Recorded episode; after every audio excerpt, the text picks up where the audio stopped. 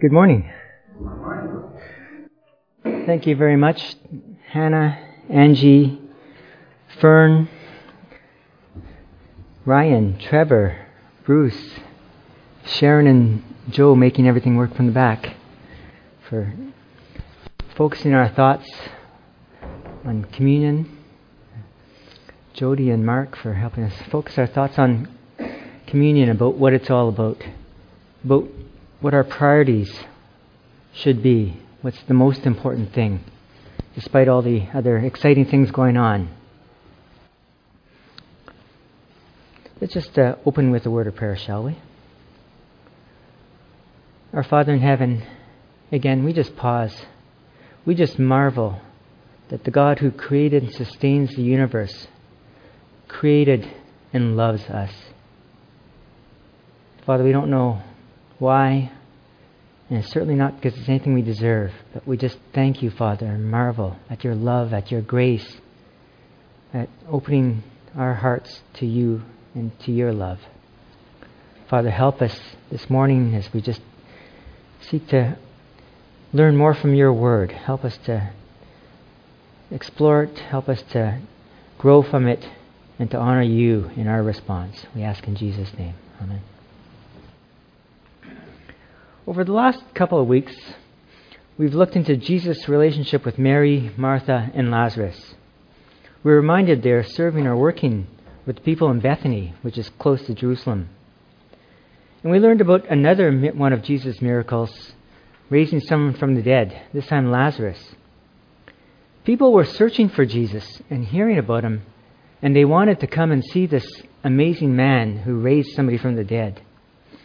And a lot of them were coming to belief in him. But because of that, the chief priests and the Pharisees wanted to kill Jesus. And they also decided that they needed to kill Lazarus because he was pointing people to Jesus.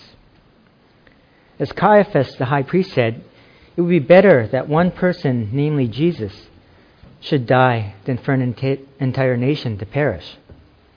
And we also saw Mary's example of worship. And Carrie reminded us that a life well lived for Jesus is a life well lived indeed. So this morning, we're going to look at the rest of chapter 12, John chapter 12, starting at verse 12. If you're looking for it, uh, if you're following along in the brown Bibles in the pews, it can be found on page 1671. Again, page 1671. Now, we usually reflect on this part of the chapter the week before Easter, on what we call Palm Sunday. The people were going to Jerusalem to celebrate the Passover. The population of, the, of Jerusalem in those days has been estimated to be different numbers, but many have estimated to be in the range of a quarter million people. So, quite a significant number. But at the Passover, there could have been four times as many people. There could have been up to in around a million people. So, quite the big event, a lot of people in a relatively small area. One of the things I found, uh, I guess I shouldn't, but I always find amazing is just how well all the pieces of this gospel all tie together. And so, what I'm going to do this morning, instead of just reading the whole passage uh, at once, I'm just going to go through a, a few verses at a time and just comment on those. So, reading from verses 12 to 13. The next day, the large crowd that had come to the feast heard that Jesus was coming to Jerusalem. So they took branches of palm trees and went out to meet him, crying, Hosanna! Blessed is he who comes in the name of the Lord, even the King of Israel. Psalm 118, verses 25 and 26 says, Save us, we pray, O Lord. In other words, Hosanna! O Lord, we pray, give us success. Blessed is he who comes in the name of the Lord. We bless you from the house of the Lord. The palm branch was a national symbol and appeared on Jewish coins. Waving palm branches symbolized victory. The people were hailing Jesus as the coming king. Even more significantly, they were referring to him as the Messiah, the one that they had been waiting for and expecting. We read earlier in chapter 6 that Jesus had performed the miracle with the loaves and the fishes, after he did that, the people began to say he was the prophet who is to come. And the Bible also tells us that Jesus withdrew from them because they planned to take him by force and make him king. Now, we don't know if some of the same people were in the crowd at this time, but you can just imagine, well, he wasn't ready to be king then, but now it's time to make him the king. But again, we know that Jesus wasn't quite going to be wasn't going to be the king, or wasn't ready to be the king that they wanted. They didn't realize that his kingdom was not a political one. He wasn't there to set them free from the Romans. The King of Kings, the Lord of Lords, came to deal with our hearts and open the way to heaven for us. Verses 14 and 15 And Jesus found a young donkey and sat on it, just as is written Fear not, daughter of Zion, behold, your king is coming, sitting on a donkey's colt. Zechariah 9, verses 9 says, Rejoice greatly. See, our king comes to you riding on a donkey. If Jesus was coming in as a conquering king or as a military or political hero, he probably would have picked something a little more impressive than a donkey. He would have come in on a big war horse, or maybe come in on a chariot, or been carried in. But Jesus came to bring peace to the nations, peace to those who believe in him. His peace is an inner calmness, an assurance in knowing that whatever happens, we can lean on him and we're secure in him. If you want to take a look at Zechariah, the first part of Zechariah chapter 9, the first verses actually talk about the coming of Alexander the Great, and you can contrast that with Zechariah 9 and 9, the coming of Jesus. Verse 16 His disciples did not understand these things at first, but when Jesus was glorified, then they remembered that these things had been, had been written about him and had been done to him. Just as the crowd didn't understand the significance of what was happening, we know the disciples didn't either. And in fairness to them, we have the benefit of hindsight, don't we? We can study the Bible and we can see how the Old Testament prophecies pointed to Jesus. We've already noted two in just a couple of verses we've looked at this morning. Two prophecies fulfilled in Jesus. Those who've studied this in depth would tell you that Jesus fulfilled hundreds of prophecies. Out of interest's sake, I just started kind of highlighting when I saw something about where saw something about Jesus prophesying, or sorry, fulfilling prophecy in the Gospels, and it's amazing, even when you just say this was to fulfill, uh, how often you see that. Adds lots of color to the word too. The crowd that had been with him when he called Lazarus out of the tomb and raised him from the dead continued to bear witness. The reason why the crowd went out to meet him was they heard he had done this sign. So the Pharisees said to one another, You see that you are gaining nothing. Look, the whole world is going after him. News about Jesus is going viral. Imagine how many hits he'd get on YouTube right now. The people were coming in droves to check him out. Not all believed and became followers, though. And the Pharisees, as we can tell, weren't so impressed with this. As we learned over the last little while, the chief priests and Pharisees wanted to kill Jesus because they wanted to keep their hold on power. But now that Jesus was reaching celebrity status, they wouldn't be able to do it quietly behind the scenes. They'd have to come up with another plan. And not only did they deny who Jesus was, they tried to bury the evidence so again, they tried to they wanted to kill Lazarus now because he was proof of one of the things Jesus did. And it wasn't the first time they tried to suppress the evidence, was it? Remember the man who was born crippled and Jesus healed him? What happened to him? He got kicked out of the synagogue for that. Although many people were looking for Jesus, I think it's fair to say the Pharisees were exaggerating when they said the whole world has gone after him. Their statement does seem prophetic, however, doesn't it? Because over time, people from all over the world have indeed chosen to follow and serve Jesus.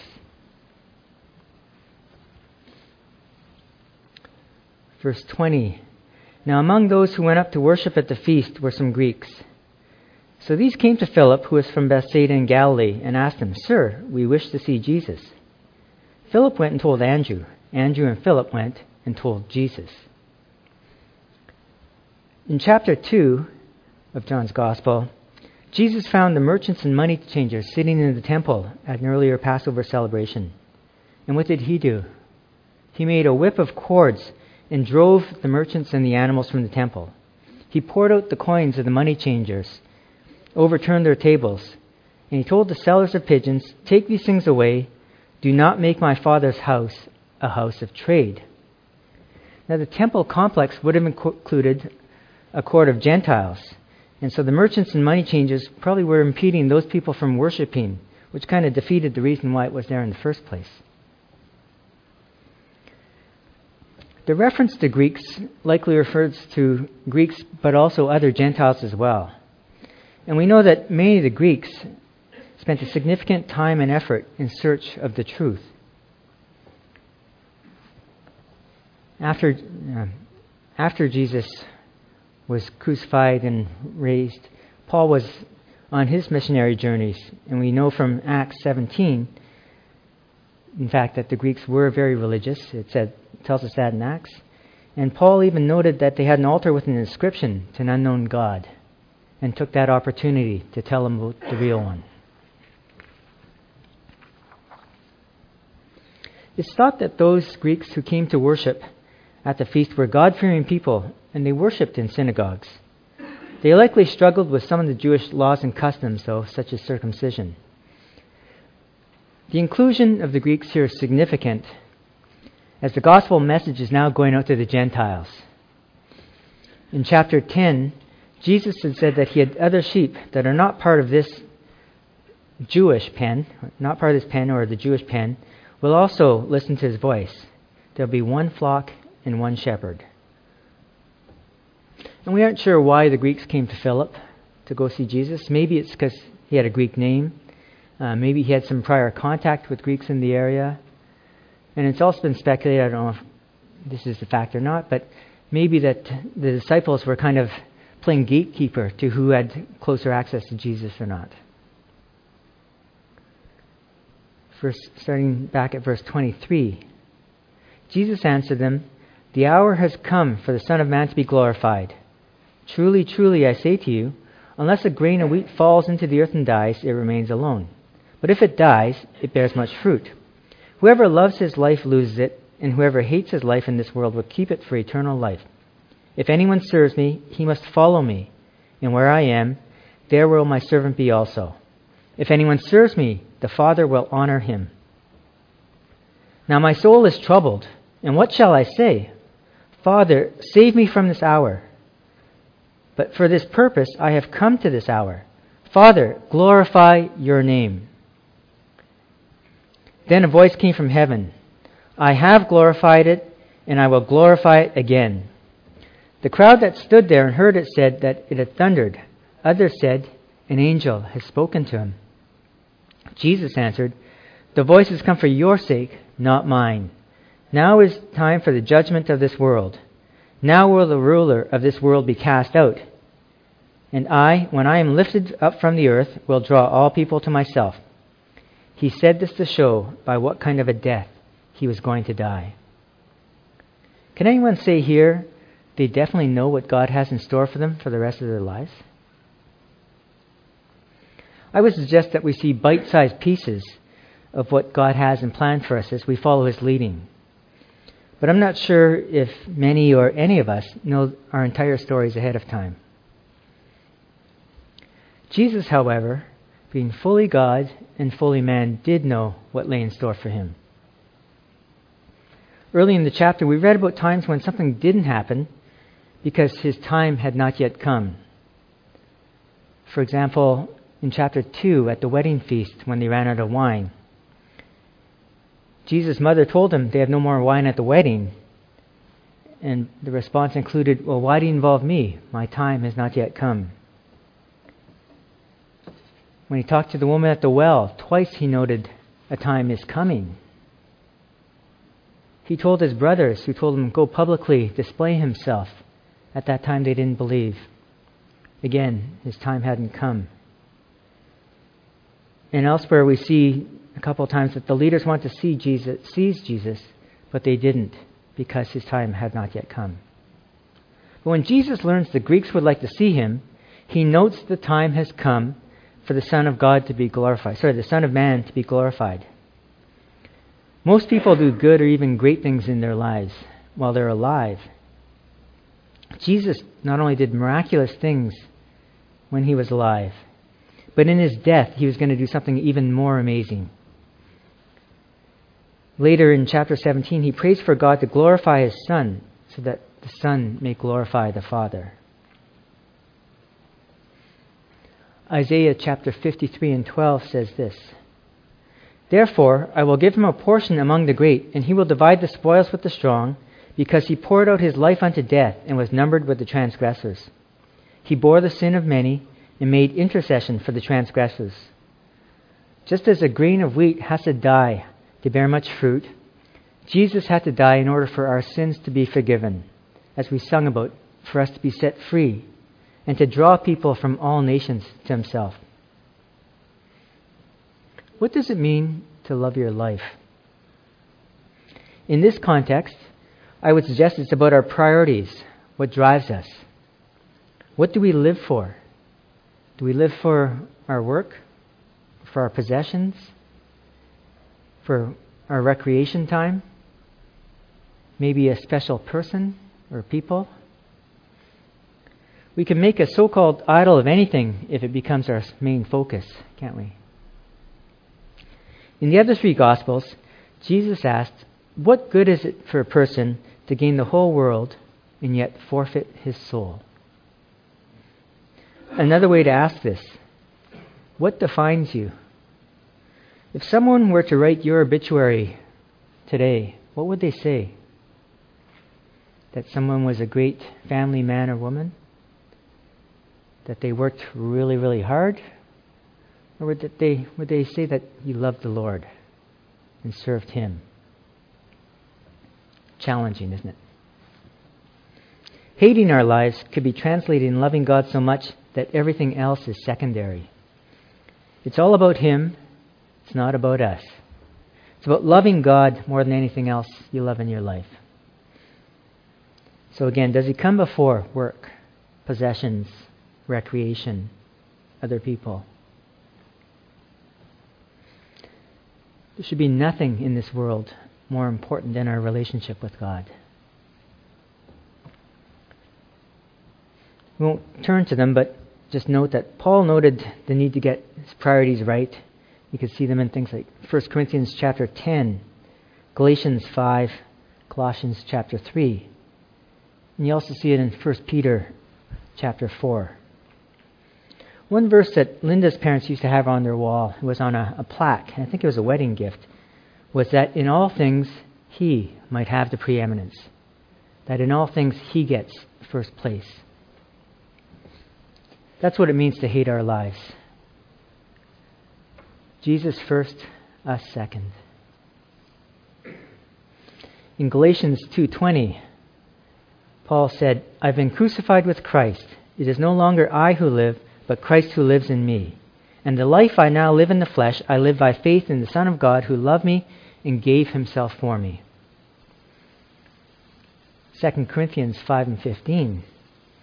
And he died for all, that those who might live no longer live for themselves, but for him who for their sake died and was raised. We're to follow and serve Jesus. He, after he rose from the dead, Peter, sorry, Jesus asked Peter if he loved him, and he asked him three times. Then he told Peter how he's going to die to glorify God and said, Follow me. This is the same thing he wants from each of us to follow him a few weeks back, Mark reminded this when he was talking about uh, us being sheep. My sheep hear my voice, and I know them, and they follow me. I give them eternal life, and they will never perish, and no one will snatch them out of my hand. Jesus said, If anyone serves me, the Father will honor him. Hmm. Isn't it our job to honor God? Not the other way around. Psalm 91, 14 to 16 says, Because he holds fast to me in love, I will deliver him. I will protect him because he knows my name. When he calls to me, I will answer him. I will be with him in trouble. I will rescue him and honor him. With long life, I will satisfy him and show him my salvation. Jesus knew what was in store for him on the cross. And we get a glimpse of just how hard it must have been for him when he says, My heart is troubled. Jesus could have prayed for his Father to save him from this hour. But instead, he chose to follow his Father's will. Jesus would pay the price for everyone's sin, not just mine, not just the collective sin of everyone gathered here, but for the sin of the world. It's kind of mind boggling when you think just the price he was paying, just how enormous, how huge that was. And not only did Jesus have to suffer, and he knew he was going to suffer, a humiliating and excruciatingly painful death on the cross, I think he also knew that his father was going to have to turn his back on him for a while while he was on that cross. But you know what? That's how much he loves each of us. Jesus said, Father, glorify your name. Then a voice came from heaven. There are two other times in the Bible when a voice from heaven was heard like this. Once when Jesus was baptized, they heard a voice, and when he was transfigured on the mount. Some people heard thunder, others heard the voice of an angel. Jesus makes it clear that the voice was for their benefit, not his own. He already knew this. This is for the rest of us. The time for judgment has come, and Satan is about to lose the battle. Jesus tells them he's going to be lifted up. In other words, he's going to be crucified. It's not the first time he told them he would die.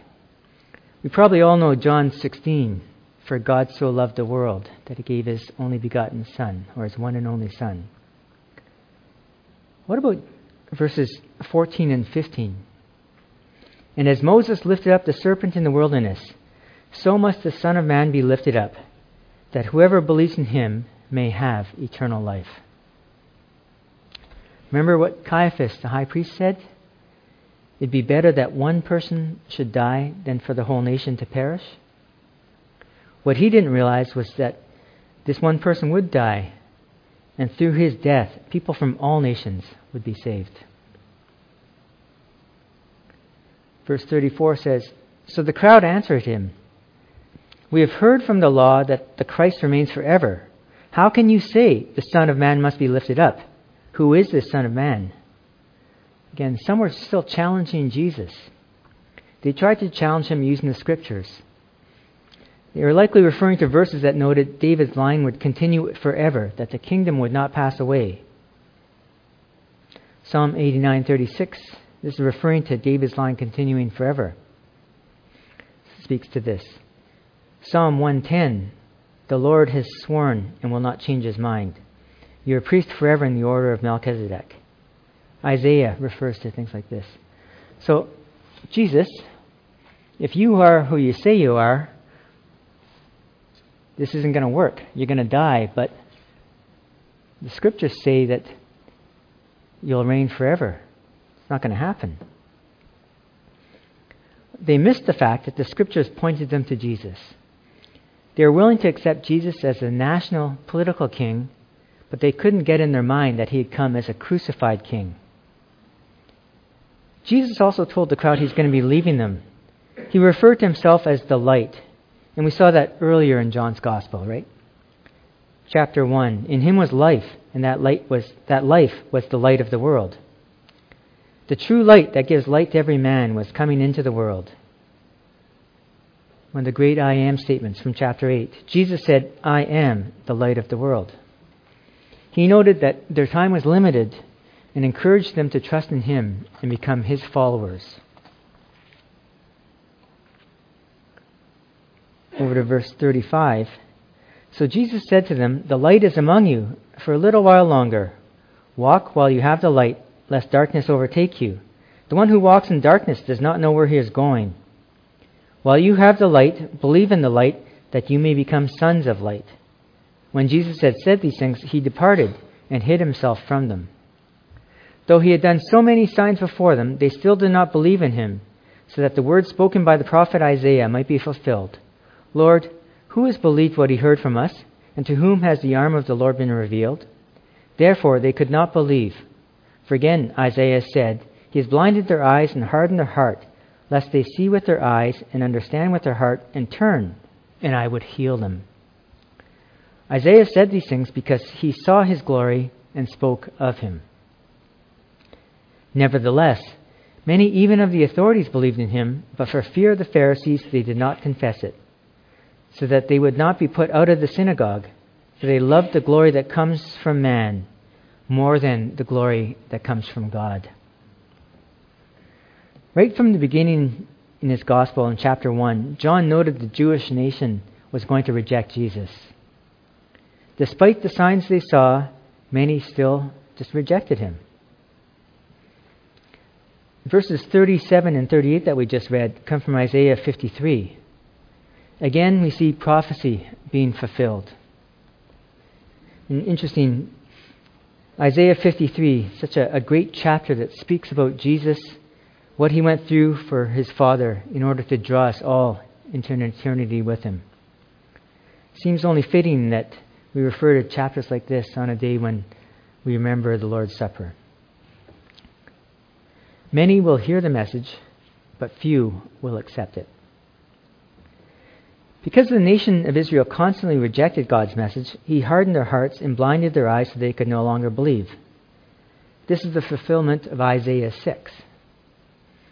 We see this pattern elsewhere in the Bible where people refuse to acknowledge or refuse to give God the credit that he deserves. Eventually, he hardens their hearts and leads them to their own devices. You see this in Exodus 9 with Pharaoh. Romans and Second Thessalonians also refer to this. Uh, people then and people now in society today. God doesn't harden people's hearts and thereby condemn them to an eternity in hell without a chance. God gives us all the choice. It would be fantastic, wouldn't it, if everyone around realized who Jesus was and turned to him and accepted him as Savior and Lord. But God knows who will accept him, God knows who won't. But it's our job just to go sharing the message with all, because we don't know that. God knows it.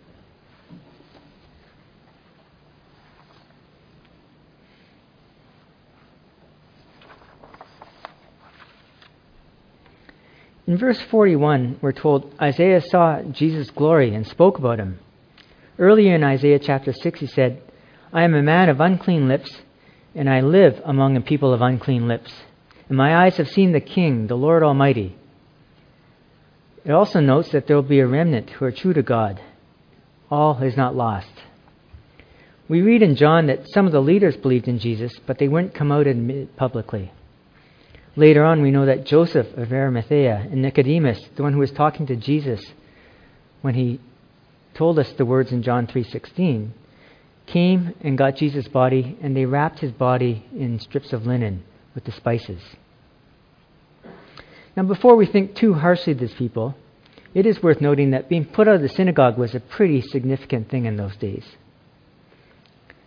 Everything revolved around what happened in the synagogue. It was where all the social interactions happened.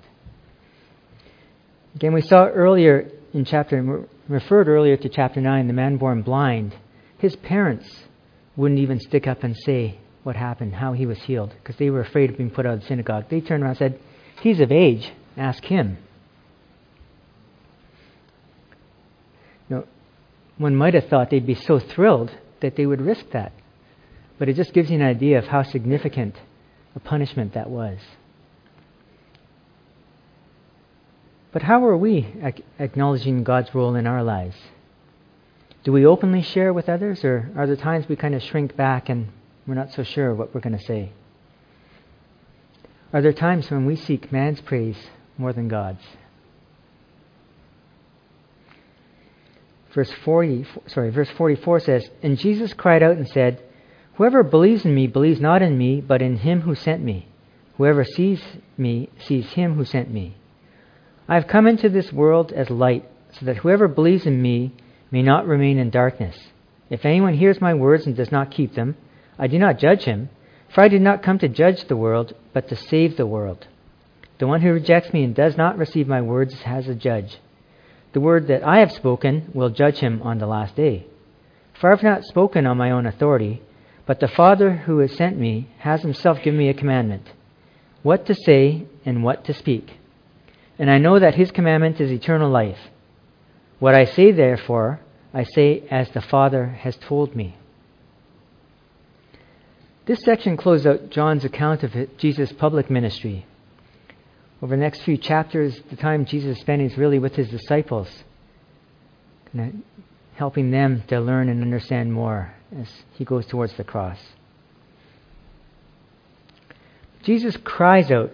He doesn't only whisper so a few can hear, but he cries out for the crowd to believe in him. Jesus again tells them belief in him is also belief in the Father. A short while later, Jesus tells his disciples about the third person of the Trinity, Holy Spirit. Our God is one, but our God is three in one, isn't it? We were reminded this morning by Jody, as we, in the first song we sang, we have our God is Father, Son, and Spirit. When we see the Son, we see the Father. John chapter 1 tells us God, the one and only, who is at the Father's side, in this case talking about Jesus, has made him known. Colossians 1, verse 15. He's the image of the invisible God. Hebrews 1. He's, the Son is the radiance of God's glory and the exact representation of his being. This is what Jesus was trying to tell the people. In Deuteronomy 18 15 and 17, Moses is quoted saying, The Lord your God will raise up for you a prophet like me from among your own brothers.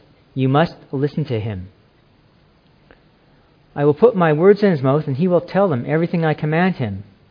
If anyone does not listen to my words that the prophet speaks in my name, I myself will call him to account. Again, the people knew what the scriptures said. They just couldn't put two and two together and realize Jesus was the fulfillment of all this. Jesus came to save the world, not to judge it. Again, most if not all people here can quote John 3:16, right? So earlier we asked about two verses preceding it. What about the two verses after? For God did not send his son into the world to condemn the world, but in order that the world might be saved through him. Whoever believes in him is not condemned, but whoever does not believe is condemned already, because he has not believed in the name of the only Son of God. The choice is ours. We can accept this gift of salvation he offers and live for him, or we can reject it and live for ourselves. I hope everyone here will choose to accept the gift that he offers. So, in summary, this morning we looked into some verses we normally read at Easter. When we remember the King of Kings the Lord of Lords, died for each of us, and that he rose victoriously from the dead. He conquered death. When you look outside, at least for me, many of us are starting to think about Christmas now. And for those who follow the, the church calendar, today is the first Sunday of Advent, that time when we start to focus on Jesus' birth, when we focus on the fact that the Magi went and found him and saw him. So let's, I'm going to close with another prophecy fulfilled by Jesus from Isaiah chapter 9, verses 2 and 6 and 7. The people who walked in darkness have seen a great light. Those who dwelt in the land of deep darkness, on them has light shined. For to us a child is born, to us a son is given, and the government shall be upon his shoulder, and his name shall be called Wonderful Counselor, Mighty God, Everlasting Father, Prince of Peace.